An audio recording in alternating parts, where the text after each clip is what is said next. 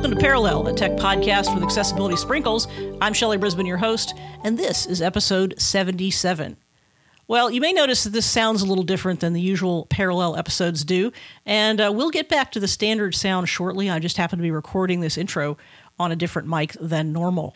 I also want to let you know that I'm back on an every two week schedule. I'm recording shows ahead, and I'm also saving slots for those times when something new and crazy and interesting in technology comes along that we want to cover. So you could look for Parallel every two weeks on Tuesdays, which was the former pattern before I had to take a little bit of a break. I have a really great guest today, somebody who's well known in the digital accessibility community. She's a frequent speaker and is very active on the A slash 11Y hashtag on various social media, including Mastodon and Twitter. And she is somebody that I've never met, but I've always wanted to know because she has uh, such uh, deep and interesting things to say about digital accessibility. That's Leonie Watson. She is the director of Tetralogical. She's also a member of the W3C Board of Directors, as well as co chair of the W3C Web Applications Working Group. Leonie Watson, welcome to Parallel. Thank you very much for having me. And you know, I think I'm going to adopt a new title somewhere in there Accessibility Sprinkle. I like that. I need a t shirt. Some someday maybe I'll make a shirt for the show. But but the, the point of that always was that uh, uh, the show's supposed to be about technology, and we throw a little bit of an accessibility angle in. But uh, sometimes it's more accessibility uh, than others. But uh, that that's just our way of uh, sort of branding ourselves. I love it. It's great.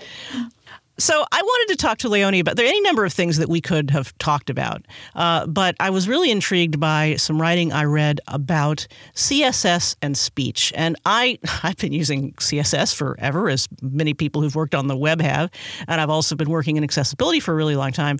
But I had never heard of the CSS speech module, and I was so intrigued that this seemed like a wonderful opportunity not only to talk to Leonie Watson, but to learn more about that model.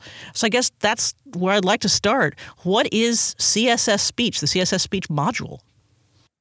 It's essentially a set of CSS properties that let us design the experience of consuming content content as synthetic speech as opposed to most of the css that we're used to which of course is properties for letting us design the visual media for for consuming content and you know I think, uh, particularly as voice interfaces have become more and more prevalent in, in recent years, although this CSS speech actually has its origins, it's almost two decades old, if not a little older, in fact, actually, in, in one form or another. I think really now is is the moment to to revisit it and actually see uh, you know, has the time come to to make it real, as it were do people know about this? I mean, I, I confess ignorance of my own, but do people who, who are web developers, are they familiar with this at all? Not at all, judging by the, the, the reaction I've had from the many conferences I've spoken at over the past three or four years about this. This is an awful lot of happy surprise, astonishment, and then a great deal of disappointment when they discover that it's not actually usable right now. Um, there's no support for it, sadly, or almost none. Yeah, and and I was surprised to le- read that this did come up come up like in 2003 or the early uh-huh. 2000s in any case and then it was retired and then it came back as a draft and and, and I want to get to support in a moment but so, so it, it's been around for a while but there just hasn't been any any way of using it which I guess accounts for for the ignorance of, of it out there but I'm wondering how does it interact or would it interact with screen readers or any of the other ways that people interact with web content via speech now is the idea that it would replace a screen reader for somebody for from the user side obviously because this is css has to be developed by the person who's producing yeah. the website. But from the user experience point of view would that mean that you're consuming the web differently? Uh, so it's really important i think to answer part of your question first. No it would not replace a screen reader you know, I'm a screen reader user. I would still use the same old thing, you know, in exactly the same way. Nothing would change with regards to, you know, my choice of screen reader. What would change, and this is a big if, if screen readers supported CSS speech as well as the browsers, is that it would put a certain amount of control over how our screen readers sounded in the hands of web authors rather than you know the configurations of our screen readers. And again, there's some you know there's some things in there that really need emphasizing.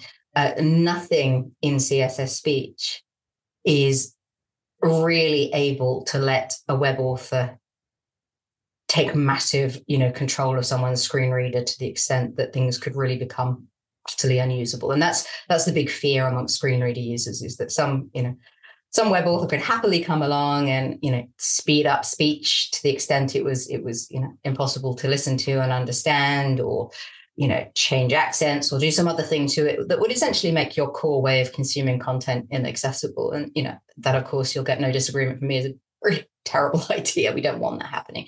But there are kind of fail safes built into the css module and i think there could be more fail safes to, to, to kind of prevent that. Um, but that kind of leads to another sort of interesting problem I've had when I've been discussing this with people is uh, people assume that because I'm a screen reader, I, I'm advocating this as a screen reader kind of supported technology. I think in time it will be nice to explore that, but actually I don't think that's the primary use case for this this module. Unusually, um, most browsers now, except for um, uh, Chrome, have built-in web readers. You can listen to a page being read aloud to you instead of looking at it, and this is just standard browser functionality.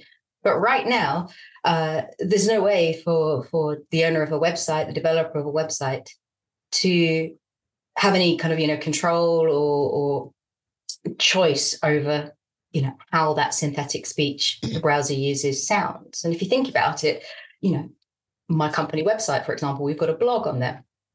You know, we've got our brand colors, we've got our brand logo, you know, we've got a whole thing that kind of speaks to our company in a visual sense it just seems so logical to me that if someone then wanted to use their web reader to listen to some of our blog posts, for example, we might want to have a little something to say about the choice of voice, you know, the default choice of, uh, of voice. I, I, would never want to take away ultimate choice from, from end users. Um, but, you know, in, audio as part of brand is, is a really big thing. I think it's only going to get bigger. I, I don't think as an industry, we've really started to understand yet the importance of, of joining these things together. And, and that's the bit I think CSS speech could could do. It could just lift up that experience, give it a brand voice, a brand style, a brand tone that coupled with the words that are used, you know, and the way they're spoken, um, could really set one website's content apart from another, if that makes sense. But people always assume I'm talking about screen readers. And don't get me wrong, I would like my screen reader to sound an awful lot more interesting than it does but I think let's let's start with with the kind of the more broad mainstream, if you can call it that, use case. Um, if that looks like it's working and it's not producing terrible experiences, um, you know, then maybe we take a step towards screen reader support too. I think it's interesting that web browsers have support have these spoken interfaces available, but obviously screen reader reader screen reader users probably aren't using them to the extent that they could because they have screen readers, and people who aren't screen reader users right. may not even know that they exist. Do you feel like if CSS speech were adopted by browsers and all the other supporting technology that needs to adopt them, that those interfaces would become more robust and more useful? It's quite possible. Yes, I think so. Um, I mean, I don't I don't know how much awareness there is about sort of web reader capability. Um, I think as we've, as an industry, as a community, as we've got more aware that uh, you know distraction on the web is actually quite problematic for a lot of people. You know, we've seen the rise of, of, of dark mode, light mode, for example, to to help people focus and concentrate more.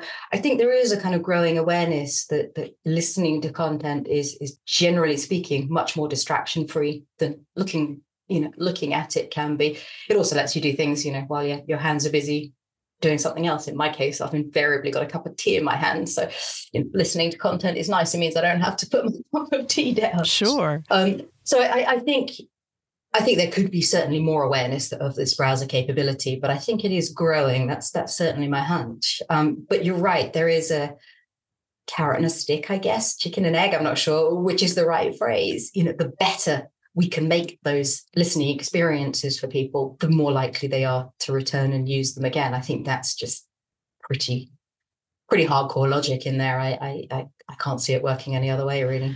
I've noticed that a lot of content providers, especially journalistic sites where they're producing news articles, have been adding audio players and they're using some sort of synthetic speech engine to generate that audio. And they're even at a high level organizations that are having speech based interfaces commissioned. And I guess I wonder if you have a feeling as to whether CSS speech provides an easier or better alternative than players like that because it's built into the code and it doesn't require you to place an element that, that might or not might not be accessible in all cases. Yes, I think it would certainly reduce the effort needed by by those websites or those organizations providing it. Uh, I mean, as I say, with with CSS speech support, uh, there'd be no real reason, I think, for the website itself to have to provide the functionality that lets someone listen to the content. They could just, you know, let people know that their browser has this capability and let it take over with the CSS speech, you know, providing the kind of the fine tuning on, on the tone and quality and, and you know choice of, of the voice, if you see what I mean. So yes, I think it would be uh, a lot lighter a lift in development terms, uh, a lot less code on the page, a lot less JavaScript. So, you know, not unreasonable to think it might have a, a, a small benefit in terms of you know general performance as well. Um, so I think yes, that there, there there would be benefits to to having this capability, is my hunch. Well, let's talk about the support for it. You say it's not really supported now. It was retired and then it returned. But what's what's the state of CSS speech, both in terms of its development on the authoring side and what support, if any, exists out there? So, from a, a standards point of view, um, it has pretty much now been retired. It's it's been put into a state. The W3C calls a note, which is basically uh, the spec is available um, more for matter of, matter of public record and interest um, than than any uh, idea that it's under active development at the moment. Um, in real terms, uh, Safari did implement a tiny little bit of support for a couple of properties um, only on iOS. And interestingly, only when you were using a screen reader. so wow. they didn't implement the support for um, for their web reader. Um, they did jump straight to the screen reader use case. And um, the, the property that they uh, implemented some support for is called Speak As and it lets you as an author have some say over how content like strings of numbers for example are um, are spoken so if you get someone who writes a telephone number that's a, a certainly here in the UK, a string of what, know, eight, nine numbers, something like that. And you know, if you write them just as a single string of numbers, you know, most screen readers, for example, will just announce them like they're a single number. You know, 100 million thousand nine hundred ninety seven or whatever it might be. Um, you know, so you could with the CSS property say actually say it one digit at a time or you know, something like that, and you know you you can cause it to uh, speak letters uh, one word at a time, so you've got a bit more uh, control over how some acronyms say are are, are spoken. Um, I think, uh, however, that that support has disappeared somewhere along the line. I'm not quite sure when it, it, it seemed to stop working, but uh, it looks, according to recent testing, very much like it has. So we had a kind of sort of brief moment of of a tiny little bit of support, but um, yeah, it's it's it's a sad state of affairs. I have to admit. That's interesting that it was there for a while. I mean, it sounds like some sort of proof of concept, and I and obviously you'd have to get some developers out mm-hmm. there to to know it was there and to make content that could be used to test it. So, so what's your mm-hmm. role in bringing it back? You've written about it. I know you've spoken at, at events about it, but are you are you the main cheerleader for it at this point with the W3C? I, or I think I am the main cheerleader. I may, in fact, be the only cheerleader. Um, I don't know. it's um, I don't think I am. As I say, the reaction I've had from from content authors and developers when I've I've talked about this has been like, "Oh wow, this is so cool." You know, where can we go and play with this and see how it works? And yeah, it's really, like I've said, disheartening to be able to say you actually can't at the minute. So I, I think there is an appetite out there. Um, but I do think it needs a bit more cheerleading. It needs more visibility. It needs more people talking about it. And I do think that the conversation needs to decouple screen reader experience from everybody else experience um, because talking to the browsers themselves uh, you know when they go in and, and chat about the idea internally, the response I, I, I, get back pretty often is, oh, you know, we're, we're aware there's not really much support for this. In fact, there's a lot of concern about it, you know, breaking the user experience for screen reader users.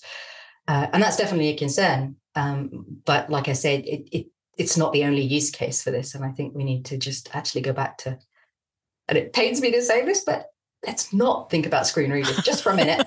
uh, let's think about everybody else just likes listening to content and how we can improve that experience um, and see how we we get on with it. Uh, and I think we'll be surprised. And then what's what's the mechanism if there is one and maybe there are multiple ones, but what's the mechanism for a user who who would encounter this content to basically choose and say I would like to read what the web reader gives me in CSS mm-hmm. speech, or I'd like to use my screen reader if it's a screen reader user. Sure. I mean, I think you know there's a number of different things that that would need to happen. Um, we need some mechanism within the browser settings itself to say, please ignore CSS speech. You know, in in one sense, we've already got that. You can disable know, CSS generally in most browsers. That's too blunt an instrument in this case. Uh, we would need to have a setting that very specifically said, ignore CSS speech. You know, as a screen reader user, I might not want somebody, you know, imposing kind of speech changes on me. Um, but that doesn't mean to say that I wouldn't want, you know, the rest of CSS being paid attention to. Screen readers don't care too much about CSS in the scheme of things, but things like display none, do have very you know noticeable impact for screen reader users sure. as well as visually. Um, so if if we suddenly started getting all the you know content that was supposed to be hidden away show up just because we had to disable all css i think that would be a bad outcome. So yeah we'd need a, a browser setting that said please ignore any css speech properties. And then for non-screen reader users who encountered a site where it was available i assume that the default would be something like hey this is out here. If you'd like to hear your browser you can, but it's not going to be doing autoplay. I mean, unless the developer was obnoxious and decided to do that. But I assume that that would be the ideal behavior is that it would say speech is available in this web reader. Press this button and you can hear your browser. Right. So I mean, the, the, the, browsers already provide the speech part. Yeah. That that functionality exists. So you, you can do that right now. You can just go and choose a page. Right.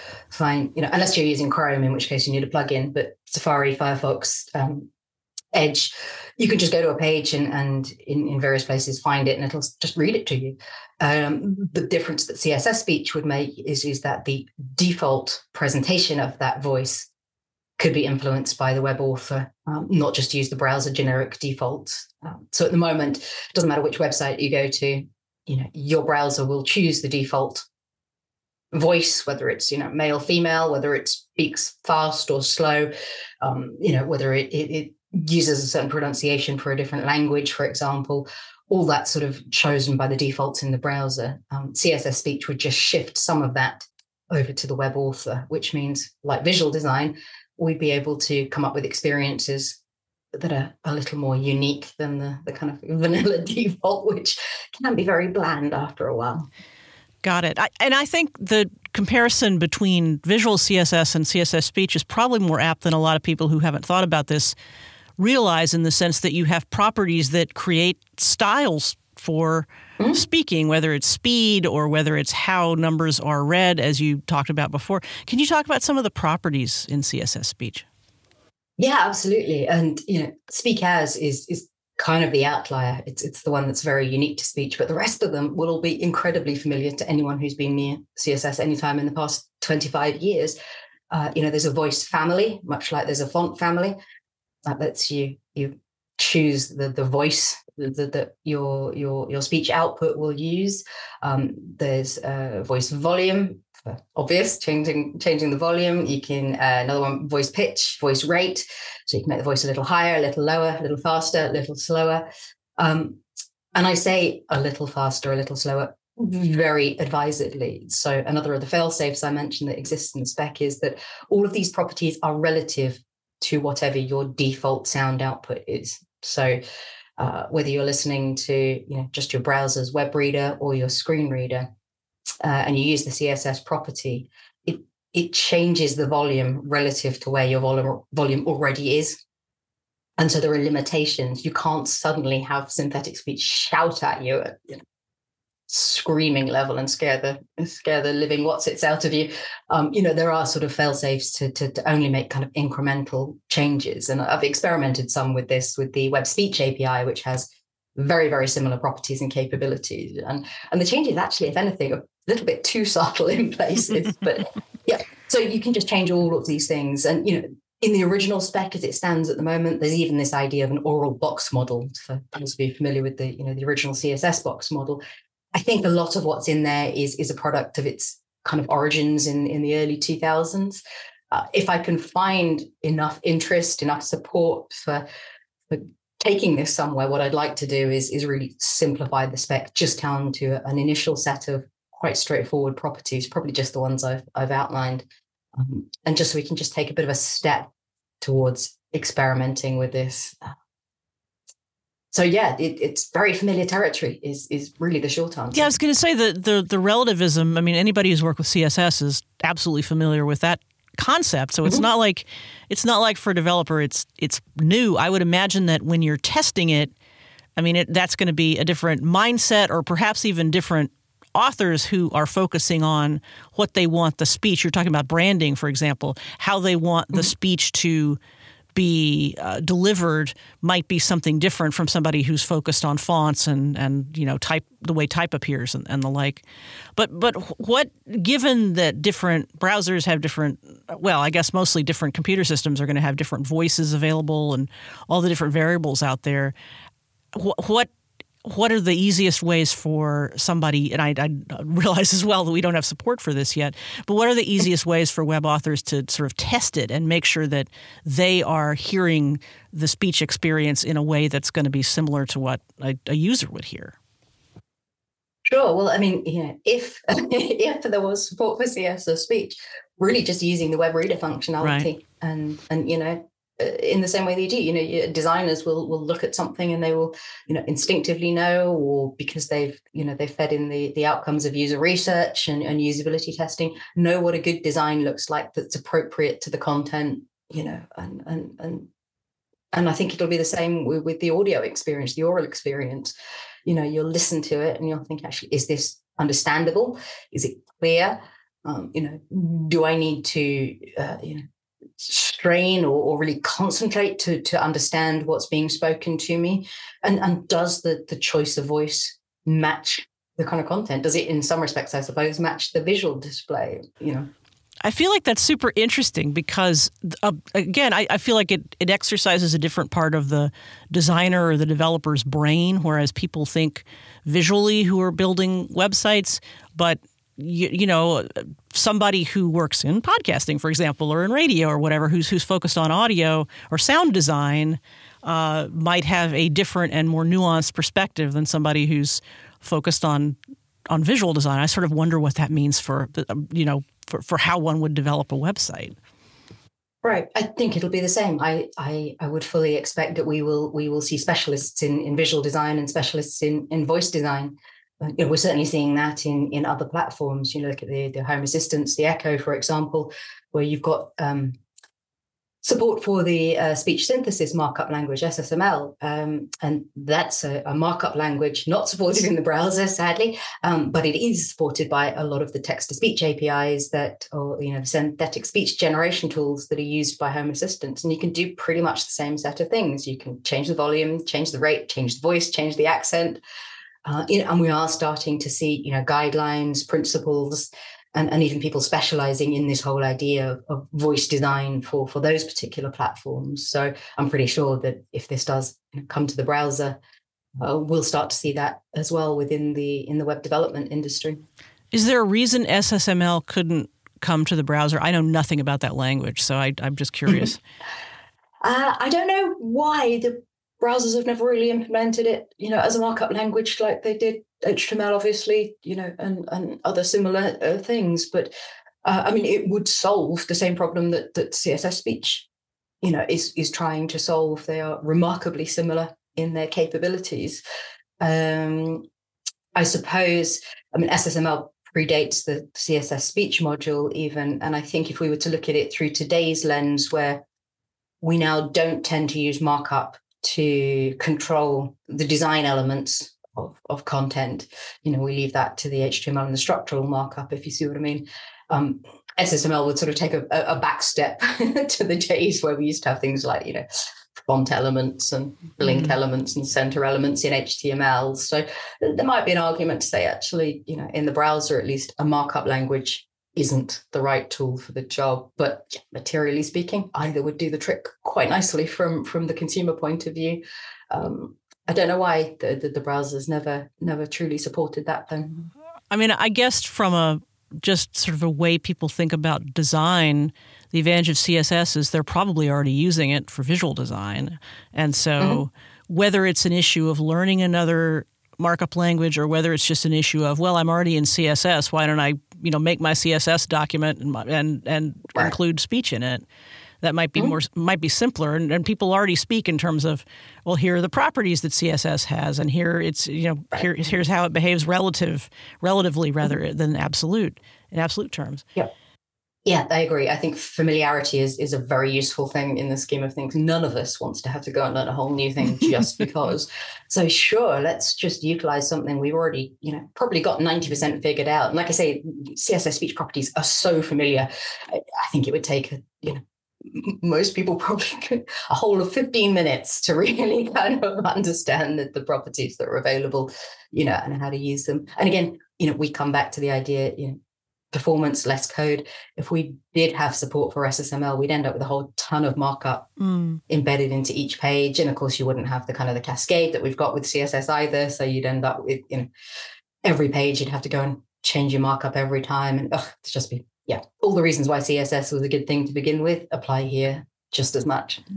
You talked about the fact that there's concern on the part of people who advocate for screen readers or screen reader users about how this would impact them. Can you just talk about what opposition there is, if any, if, if, where that comes from, and is it mostly from folks who are screen reader users and feel like this would be somehow not complementary to what they're using? Yes, exactly that. It's it's the the worry that if we enabled you know web developers, web authors to determine how our screen readers sounded, that the choices they would make would be done without any real understanding of what they were doing to us. and that's not an unreasonable concern, to be honest. Right. You know, if if you can imagine, if we um, if we were inventing the web now, but with all the historical knowledge we've got about interface design and accessibility, and, and somebody came along and said, hey, look, you know, a website author can tell you what color you're going to see everything in and how it's going to be laid out on the page. And I have to admit, I suspect a lot of us would kind of pause for a bit and go, you know what? I like my content in this way. I don't really want somebody else to come along and design it for me. Um, and and you know we we know to our cost those of us who work in accessibility you know color contrast is a problem lots of text out there on the web is more or less unreadable to an awful lot of people um, or the text size isn't comfortable enough you know and all of those things so it's not like there isn't previous for saying and i'm really sorry to everyone who's actually a practitioner of these things out there but we don't always get it right all the time with the tools that we've got. So the argument that actually if we let people loose on our, our speech output too, um, and they might not, you know, impose designs that, that were kind of all that usable, uh, it's kind of hard to push back on that one. But it does bring me back to the fail safes within the module that mean you can't speed something up too much or you can't make it, you know, so quiet that nobody could hear it. Um, and that with the ability just to within your browser kind of say actually you know what? Just ignore this thing altogether. Oh, go away. I just want my screen reader exactly as i have it set up. I think all of those things just put the choices right back with the, the screen reader user then. If you want to experience it fine you can. If you don't just turn it off and, and, and we're all good the catch 22 of not having browser support out there is that it's hard to kind of prove that in in real world. You can't like build a website right. and say, "See, look what we did. We we implemented it in a, in a friendly way, but that also maybe gives more benefit to mm-hmm. somebody, whether they're a screen reader user or not, who wants to use this spoken content." And we didn't right. do anything bad to your screen reader. Absolutely, which is why I'd like the, the, the first use case to be the web readers. Um, you know, because I think if we can get support in the browser within the web reader context, give authors a chance to to start using this and and you know seeing what they want to do with it. We'll we'll get a very real sense of of what the resulting experiences look like. Um, you know, and from there, if if it looks like people are, are building terrible voice experiences, sure, then I think we've got a pretty good argument to say, hell no, get off my screen reader. But you know, we haven't seen horrible voice experiences in any other platform where you know authors have, got control over it. Uh, interestingly, actually, if you look at something like the Echo, for example, um, you know the, the, the voice experiences there are very very clear. But most skills that you get on that platform don't utilize all the voice capabilities, voice design capabilities that that are available. Um, so actually, what we end up with is a slightly tweaked kind of experience that you know, might be a little faster, a little slower, or might use some of the kind of the uh, I forget what they call them, audio icons, you know, that, that make Alexa speak in a particular way. Mean, woo!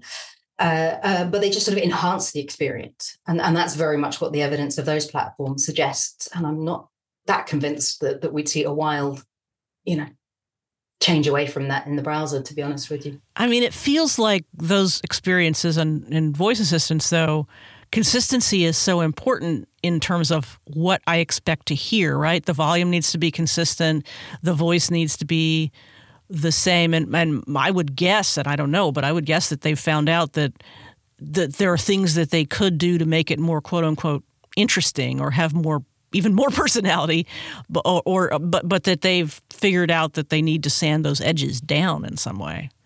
And I guess I wonder if that if web content is so there's so so much variety in web content. I hadn't even thought of what you're saying before, which is like the branding aspect. Because depending on the kind of content I have, I might want to go a little bit off the range, so to speak. Mm-hmm. Yeah, I mean, you know, going back to the Echo as an example, you're right from a platform point of view. Uh, you know, they have kind of smoothed out a lot of the rough edges, but as a as an author creating a skill, I've got all the capability that I've just described in CSS mm-hmm. speech. All is already available to to skills in the Echo, but you're not finding people using it. Um, you know, occasionally you'll find a skill that uses a completely different voice from from the default one. Um, you know, a different accent from from the one that you know whatever region your your Echo is is situated in. Um, you know, all these capabilities make it louder, faster, those can all be controlled on the Echo by the authors creating skills. So we've got a platform where all this capability is already present.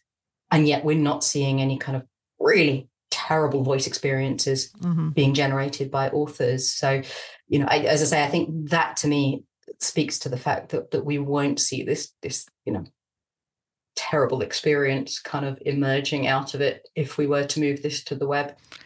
So, what are the next steps for you? You you obviously have on there's the standard side, there's the getting browser support side. Are are there things you're actively doing to sort of pr- promote this, other than talking about them and writing about them? Well, I mean, the thing I think I'd like to really find out now is is am I am I right in my hunch that authors would like this capability, that content producers would like this capability? Um, you know, browsers quite understandably, you know, are reluctant to put um, time and effort into implementing new things because it's incredibly resource and you know intensive to implement a new spec in a browser to, to any capable degree. And of course, you know, to make something sort of production viable, we need a, at least a couple of in, independent browser implementations engines to do it. So we can really kind of use this this out there sort of viably in production. Um, and and so they tend very often to, to kind of listen to to the audience out there and say, actually, is is there a, a real desire for this out there in the community? So I guess that's my next thing is really to sort of test that out. So I suppose to anyone listening to this and thinking, hey, yeah, you know what? This sounds like something I'd like to be able to play with as a content producer or a web developer. Um, write to me. Find me on Mastodon, find me through my website. Just start making some noise about it. Um, and, and, and, you know, I think if there is enough interest, uh, that's probably the thing that, that may cause the browsers to, to sort of think, actually, perhaps it's time to reconsider whether we support this or not. Leonie Watson, it's been so great to talk to you about CSS speech. I, I, love learning about things I know nothing about, but that now I'm super intrigued by. So, so thank you so much for being on Parallel. It was great to talk to you. It's been lovely to be here, and particularly thank you for giving me a chance to talk about something that's uh, very close to my heart. Can, how can people contact you? Want to want to give your website and your uh, your social accounts, or, or how, what's the best way for people to get in touch if they want to learn more? Uh, sure. My uh, personal website is tink.uk, that's in short. And the easiest way to get hold of me on social media is on Masto. And I am at tink at front dash end dot social. Great. And we'll have links to that in the show notes, as well as all the other things we talked about today. Leonie Watson, thank you so much again. thank you. Thanks for listening to this episode of Parallel. We'll be back in two weeks with another one. Until then, you could keep up with the show at relay.fm slash parallel, and please go ahead and do that. I don't have a Mastodon account for the show yet, but you can always follow me at Shelly at Zeppelin Flights. So that's S H E L L Y at Z E P P E L I N dot F L I G H T S. And uh, it's probably easiest to go to the website to find Mastodon URLs because I don't think we've all agreed on a URL format that we like and that is friendly to say aloud. Maybe that's a topic for another episode. In any case, uh, do feel free to send feedback there. I still check out the Parallel Pods account over on Twitter occasionally if you want to do that. But uh, we'd be happy to hear from you and uh, look for another episode of Parallel in two weeks. Bye now.